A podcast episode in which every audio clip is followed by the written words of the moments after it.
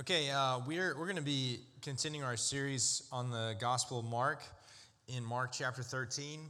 I'm going to read the whole chapter. Um, this, uh, this is, uh, can be confusing passage, a confusing series of teachings or, or teaching at length that Jesus does. So as you're reading uh, or listening, if you would just pay attention to when Jesus says, uh, these things and those things or that time. So these and that or those. It'll you don't have to you don't have to mark up your Bible if you don't want to. Just sort of pay attention to what's going on around when Jesus uses words like that because Jesus is going to switch back and bef- back and forth between two different sets of events and that'll help you sort of sort them. All right. Uh, so you can listen, you can read on your own Bible, or read on the screen, or whatever it is that you uh, need. And um, I'll start at verse 1. As he, Jesus, came out of the temple, one of his disciples said to him, Look, teacher, what wonderful stones and what wonderful buildings. And Jesus said to him, Do you see these great buildings? There will not be left here one stone upon another that will not be thrown down. As he sat on the Mount of Olives opposite the temple, Peter and James and John and Andrew asked him privately, Tell us, when will these things be? And what will be the sign when all these things are about to be accomplished? And Jesus began to say to them, See that no one leads you astray. Many will come in my name, saying, I am he, and they will lead many astray.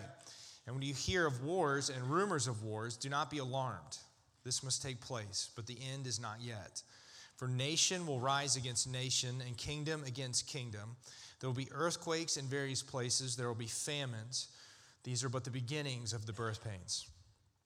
But be on your guard, for they will deliver you over to councils, and you'll be beaten in synagogues, and you will stand before governors and kings for my sake to bear witness before them.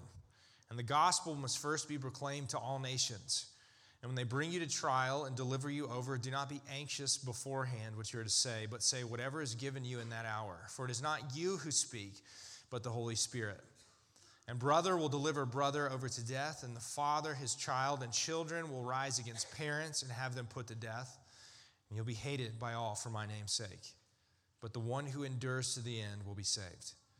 But when you see the abomination of desolation standing where he ought not to be, let the reader understand. Then let those who are in Judea flee, flee, to the mountains. Let the one who is on the housetop not go down nor enter his house to take anything out. And let the one who is in the field not turn back to take his cloak. And alas, for women who are pregnant and for those who are nursing infants in those days. Pray that it may not happen in winter. For in those days there will be such tribulations as has not been from the beginnings of the creation that God created until now and never will be. And if the Lord had not cut short the days, no human being would be saved. For for the sake of the elect whom he chose, he shortened the days. And then, if anyone says to you, Look, here's the Christ, or Look, there he is, do not believe it. For false Christs and false prophets will arise and perform signs and wonders to lead astray, if possible, the elect. But be on guard. I've told you all things beforehand.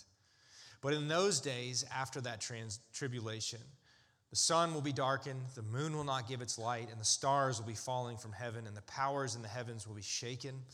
And then they will see the Son of Man coming in clouds with great power and glory. And then he will send out the angels and gather his elect from the four winds, from the ends of the earth to the ends of heaven. From the fig tree learns its lesson, learn its lesson. As soon as its branch becomes tender and put out, puts out its leaves, you know that summer is near. So, also, when you see things taking place, you know that He is near at the very gates. Truly, I say to you, this generation will not pass away until these things take place. Heaven and earth will pass away, but my words will not pass away. But concerning that day or that hour, no one knows. Not even the angels in heaven, nor the Son, but only the Father. Be on guard, keep awake, for you do not know when the time will come. It is like a man going on a journey when he leaves home and puts his servants in charge, each with his work, and commands the doorkeeper to stay awake. Therefore, stay awake, for you do not know when the master of this house will come in the evening, or at midnight, or when the rooster crows, or in the morning, lest he come suddenly and find you asleep. What I say to you, I say to all stay awake. Let me pray for us. Father, we give you thanks for these words that come to us from the Son. We pray that your Spirit will help us to be able to listen, to respond, to love you, and to obey you. We pray that the Spirit of Jesus will make us ever more aware of your own presence with us, and that our lives will be shaped by listening love to you. And that would be what fuels us and keeps us awake. We pray this in Jesus' name. Amen. Um, if, you, uh, if, you, if you don't know or, or don't remember um, the Gospel of Mark, where, where we are, we've been moving through all along until here and for the past several chapters. Um, the events and the teachings and the conflicts have all revolved around uh, geographically, literally around the temple. Jesus is getting more confrontational, and it is regarding the temple authorities, the people who are in charge of the temple. And, and this is sort of the end of this section of Mark, which is several chapters long, and it, it directly is about the temple. That's why they key it off by drawing our own eyes, metaphorically, to the temple. He, he is asked, he is uh, asked to notice the beauty of the, the temple that's there. And this is the temple of Herod. Herod the Great uh, is a tremendous architect. He loves big building projects, and one of his biggest building projects is the temple in Jerusalem. Um, if you don't remember, the, the original temple was built there by King Solomon. It was destroyed by, by the Babylonians. They attempted to, to rebuild some version of a temple, which was generally just very sad. And then Herod has all this money and, and ability to invest in building, and he builds this incredible temple complex that rivals Solomon's temple, uh, builds outbuildings. It takes years and years and years to, to build, and it's truly an architectural marvel. It's incredible. And uh, they're pointing at this beautiful temple with these massive, the massive stones that are, you know, feet and feet long and wide and high, giant pieces of stone masonry. And Jesus looks directly at it and says, um, It's all going away. It's, it's all going to be torn down. And not one giant stone will be on top of another. And then walks away. And uh, then begins what we call the Olivet Discourse. You can find this in Matthew 24 and 25, an expanded version. Mark tends to say less, and Matthew tends to include more. Um, so it's a bit longer in Matthew. And Luke chapter 21, you'll find this as well. And Peter and James and John and Andrew come up to Jesus and say, Hey, um, can you say more about that? That seems like a big deal. When are we going to know that that thing is going to happen because that seems real bad. And Jesus then uh, gives this discourse, gives this narrative. In the Gospel of Mark, there's really two long sections of teaching. There's not only two teachings, but not, not this long like this. Uh, and what can be difficult is Jesus will use language that is soaked in the Old Testament. So, for a lot of us, we don't have our minds soaking in the Old Testament like they did. They would have picked up on a lot of language that he's using, and we often miss it. And Jesus will shift back and forth between two time horizon events. He will start talking and answering this question What are the signs that the temple will be destroyed? Remember, that is the thing that animates this this conversation. So Jesus will spend a great deal of time answering that question. And when I ask you to pay attention to when Jesus is saying these things, these are the things that he is talking about the fall of the temple in Jerusalem, the destruction of the temple. And then he will layer on top of it, seeming looking beyond the fall of the temple in Jerusalem, to things that are the very end of time and he will conflate, in our mind, it feels like he's conflating those things. So then it becomes hard, and our natural instinct as readers is to say, I generally know what is going on here, and I know what this is about.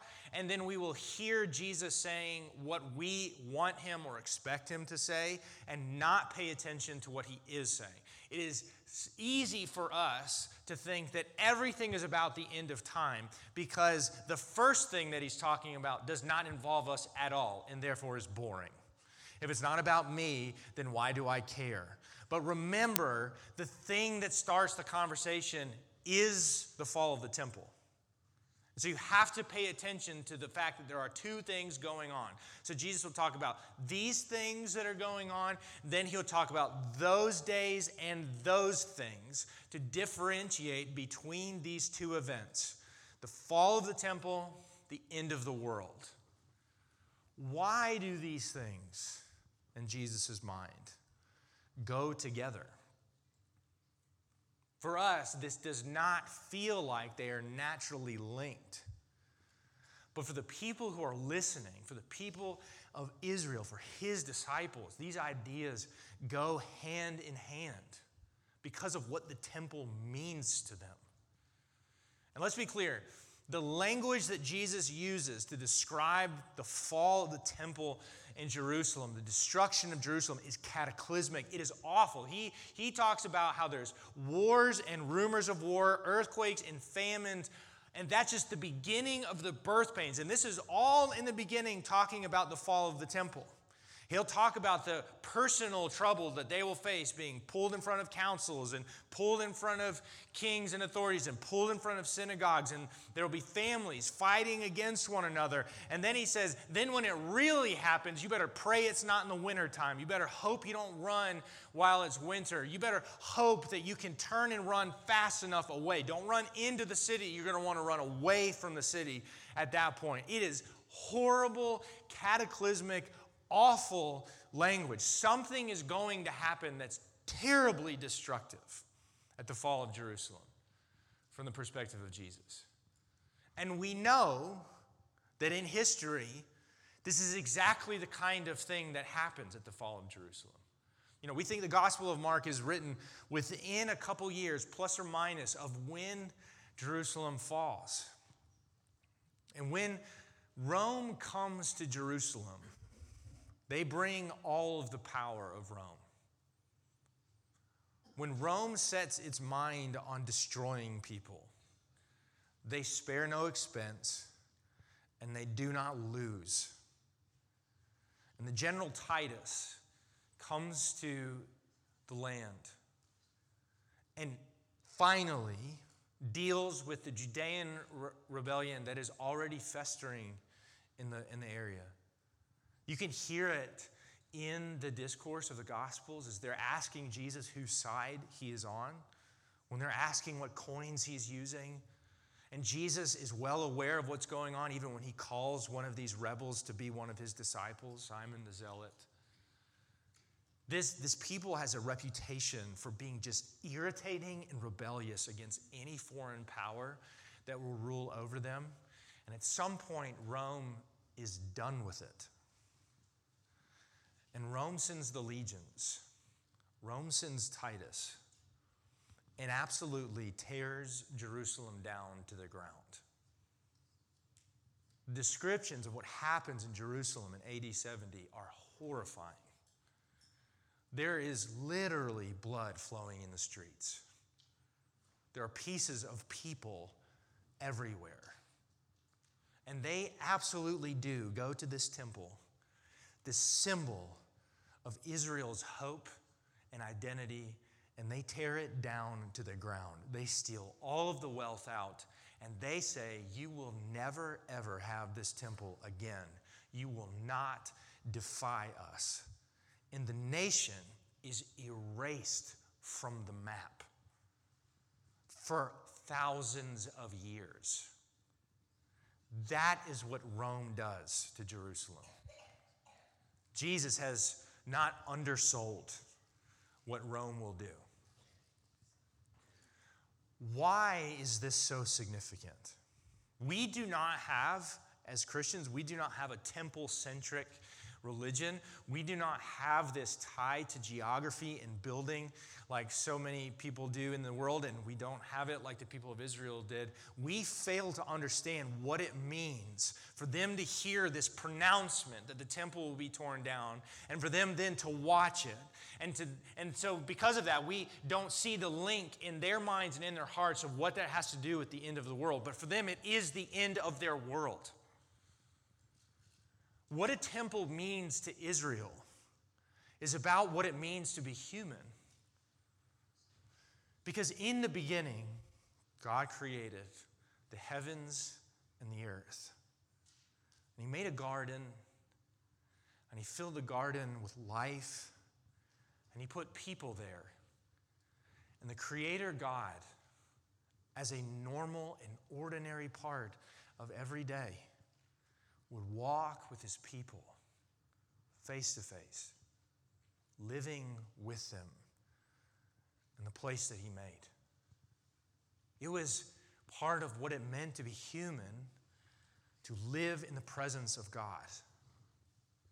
And the horror and the tragedy of what happens in Genesis chapter 3 is that there is, for the first time, a separation that God, it feels like, has evacuated, has abandoned his creation. The, the walks in the garden, the walking with God in his presence, bodily and presently all the time, it's over. And it's so destructive that it undermines the fabric of what it actually means to be human. So, the first thing that you see after this happens in Genesis chapter 3 is a brother killing a brother. And from there, it is a spiral of stories of murder and violence and selfishness and idolatry. And all of it is being pulled apart, frayed from the very center because this doesn't happen anymore. God is absent. He's gone. He's not with his people. There is a profound homesickness in the entire book of Genesis because the people who are supposed to be God's people are never even with God like that anymore. And so it seems like in the world that all has been lost. And yet God gives them a sign that things will not always be this way because He gives them a tabernacle. And the tabernacle is a tent that is meant to be a place where the Creator God and His people might meet again. And literally woven into the fabric of the tent is all of this garden imagery. There's fruit and life and light everywhere. So that when the people of Israel walk in through the eastern gate of the tabernacle, they were reminded of the day they left the Garden of Eden in the eastern gate. And they are reminded of a world where they might live in the presence of God again. They're, they are given a promise in that very structure that God has not, in fact, abandoned the world. So when the people build a temple, they just take the design of the tabernacle and they make it huge. They make it permanent, they make it immobile, they make it shiny and expensive and tall, and they make it impressive. And they are reminded again and again when they go in, when they go into the courts, that though there is now today only one day a year when one person might go in and meet with the Creator God, the existence of the temple itself, the tabernacle, is hope that one day they might come home again and God might be with his people. And so when Jesus is describing the destruction of the temple, they are, they are hearing in their minds the tearing down of the central point of what it means to be human. The hope of, that you might one day be face to face with the Creator God. It is Jesus describing the end of that. He is describing the end of the world. It is the end of their world. It is the end of the world of what it might mean to be human. When this is being described, this is the worst thing ever. And this is why they are so concerned. Tell us how we might know that this is going to happen. And so it is almost natural then, when Jesus talks about the destruction of the temple, to start talking about not just the end of the temple world, but the end of the world at large. Very soon in the life of the Christian people, they start telling a different kind of story that has surprised them. Because this is, this is a faith that has come out of the land of Israel, that worships Israel's God. And yet the Christians start saying that the temple, the era of the temple, is done. Before the temple has even fallen, they start saying that God does intend to fill his promise. And it has already begun to happen. And it has nothing to do with Jerusalem. It has everything to do with Jesus. John, when he writes his gospel, will say in the beginning that this one came and tabernacled with us, living in our own flesh and bones. And Paul, when he writes to the people in Corinth, he will tell them the surprising news that they don't have to move back to the temple building, but in fact, their own bodies have become a place where the Creator God lives in the presence of his people again. And each and every one of them, alone and together, the Spirit of the Creator God is here. And he's not gone, and he never will be. So, why the end of the world? Because the world needs an end. The temple, the era of the temple, needs an end.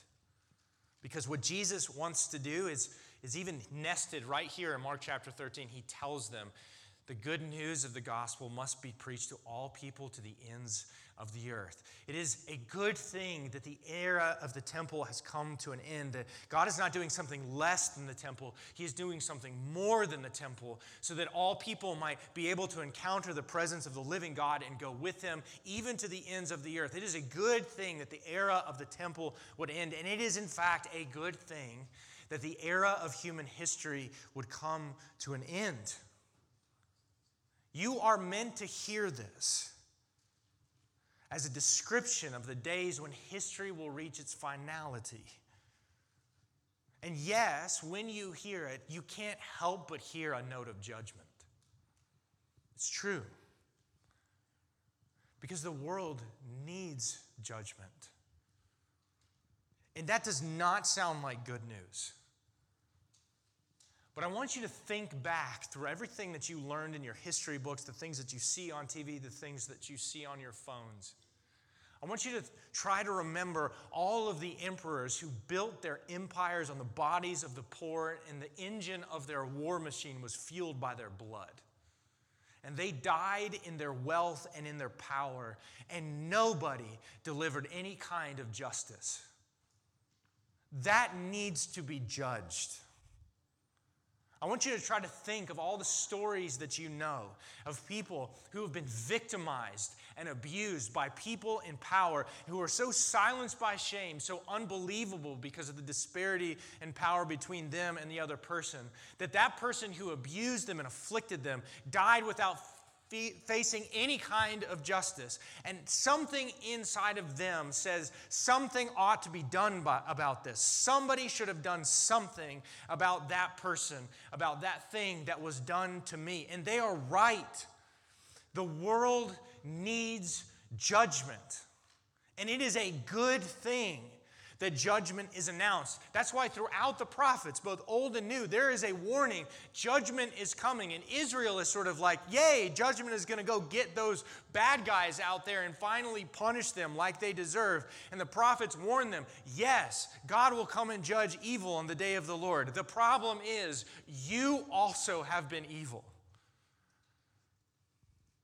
And that's why we shrink back in fear. Because we want God to come and judge all of those other people, all those, all, all those evil empires, all those heinous abusers. But we don't want Him to come and judge us. That's scary. But what does Jesus say over and over and over again as He teaches this? He says it several times.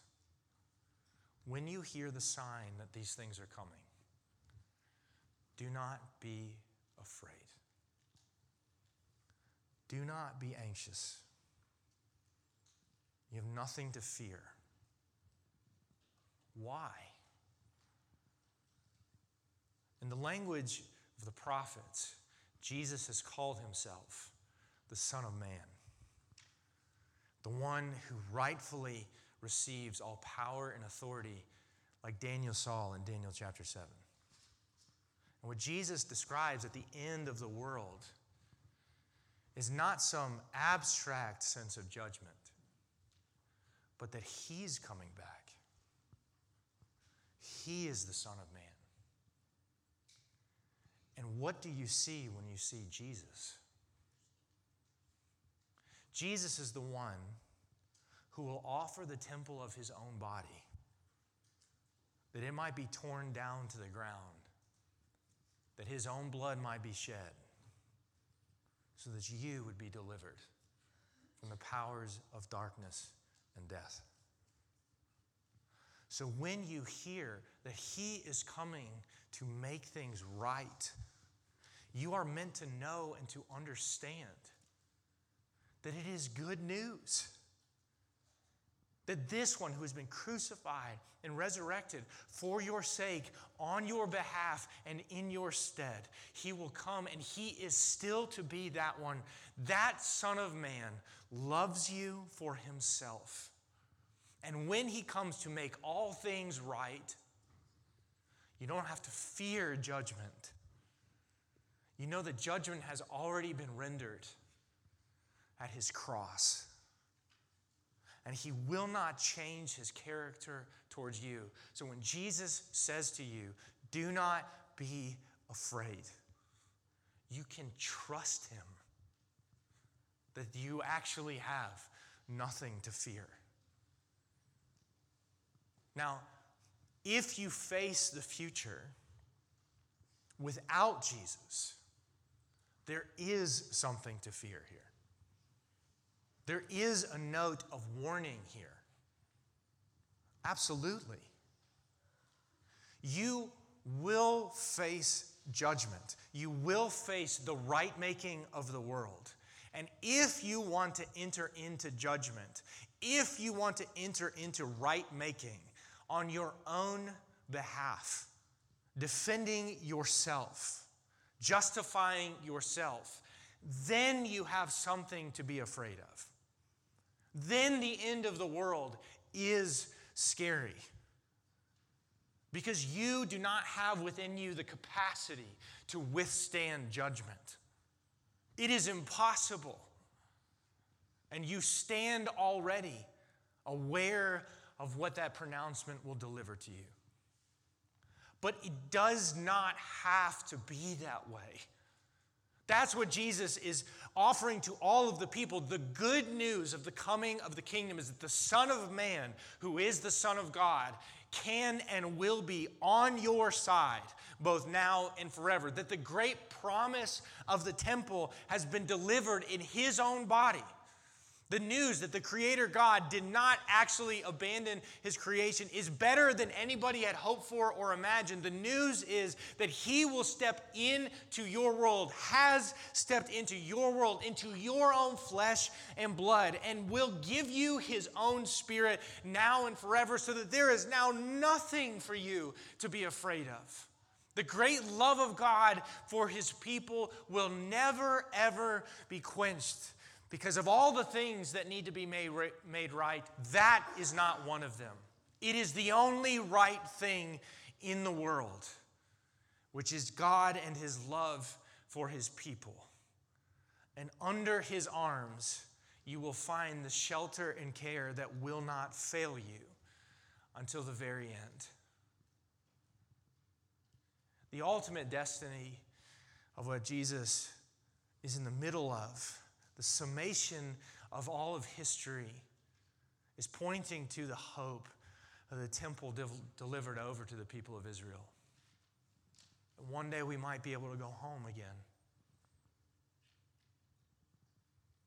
And the end of the, the Bible is not that we go home, it's that home comes to us. There will be no more need for a temple. There will no, be no more need for imagining what the presence of an invisible master might mean. It's that the Creator of God will come to walk with His people again. And we will live in light of His face. There will be no more night, no more darkness of evil. And every tear that you've shed in His presence will be wiped away. And God will fulfill all of His promises that He has made. What is left to you and to me is this simple message from Jesus be faithful to watch and to wait. So many people come to this text from a spirit of fear. They try to do the exact opposite of what Jesus tells you to do and divine the exact hour and day and minute when Jesus will come back. They just ignore him when he says, Don't do that. And they're afraid of what they might do. And they stop watching and waiting and giving you the thing that God has given you to do. God has called you quite simply to remember who He is, to remember and to experience that He is close to you. What are all the things that are distractions for them in Jesus' warnings?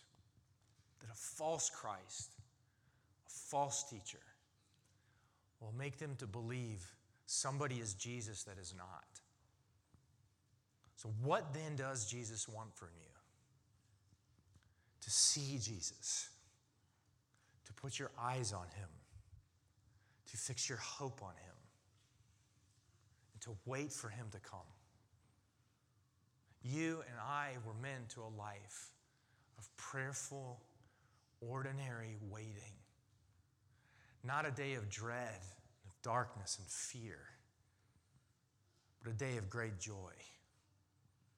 The hour of your healing, the coming of the sun to dispel the darkness forever. If you're here today and you are nervous and afraid about the state of the world, sad and brokenhearted at the things that have rushed into your own life and rushed into the world, and you are one of Jesus' people, you need to know that the Son sees you and hears you. He has promised and given His Spirit to you so that He would pledge perpetually to you the love of, the, of this God, the Creator God, who the temple hoped for. That God has given Himself to you, and you do not have to face those things alone. And that the things that grieve you are not going to be forever, that they will have their end in the end of the world, and He will carry you until that day. And if you are here today and you hear the, the telling of the coming of the judgment of God, and you know that you have never faced the idea of the end of your life, the end of human history, without the thought of Jesus, with the thought of Jesus being on your side, you may rightfully be afraid. But you are not meant to stay that way. Jesus came for you. He sees you and all the sorrow and brokenness of your own life. And instead of being repelled by you, frustrated with you, disgusted with you, he ran to you because he loves you.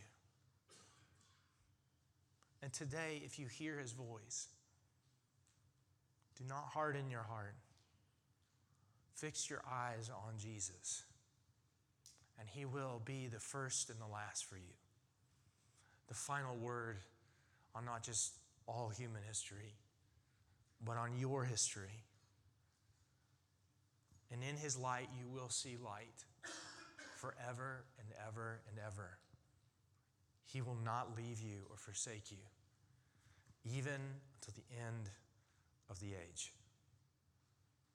Let me pray for us.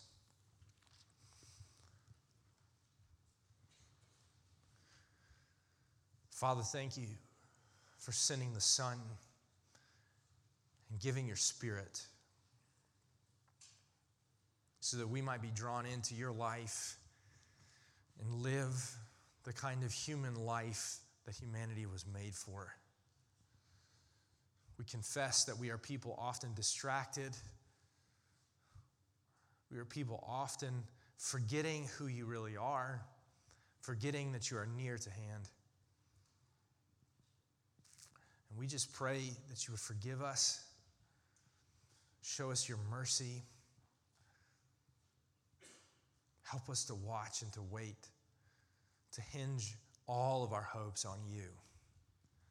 God, I pray for your people here today who look out at the world and are afraid, so afraid and what is and what might be. And I pray that you help our eyes to, to be lifted up to you and to know the truth that in the resurrection of Jesus, the promise is that all things will be made well for these your people. We pray that that day would come quickly and that we would be patient until it, until it does come. And God, I pray for those who are here who are living their own life under their own judgment, under their own, under their own direction, trying to make things right according to their own eyes, who are doing a haphazard job, doing their best, and their best is not nearly right or good enough. And God, I pray that today you would open their hearts, open their ears, and they would know that however scary the prospect of judgment might be, in you is safety and life. Put their eyes on you, Lord Jesus. Help them to surrender the things that they believe to be most precious to them, to get from you the things that are of inestimable value. God, we thank you for your faithfulness to your people now and always. Let us be a people who faithfully follow after you and wait for you expectantly. May we endure until the day that we see you face to face and all things are made right. In Jesus' name we pray.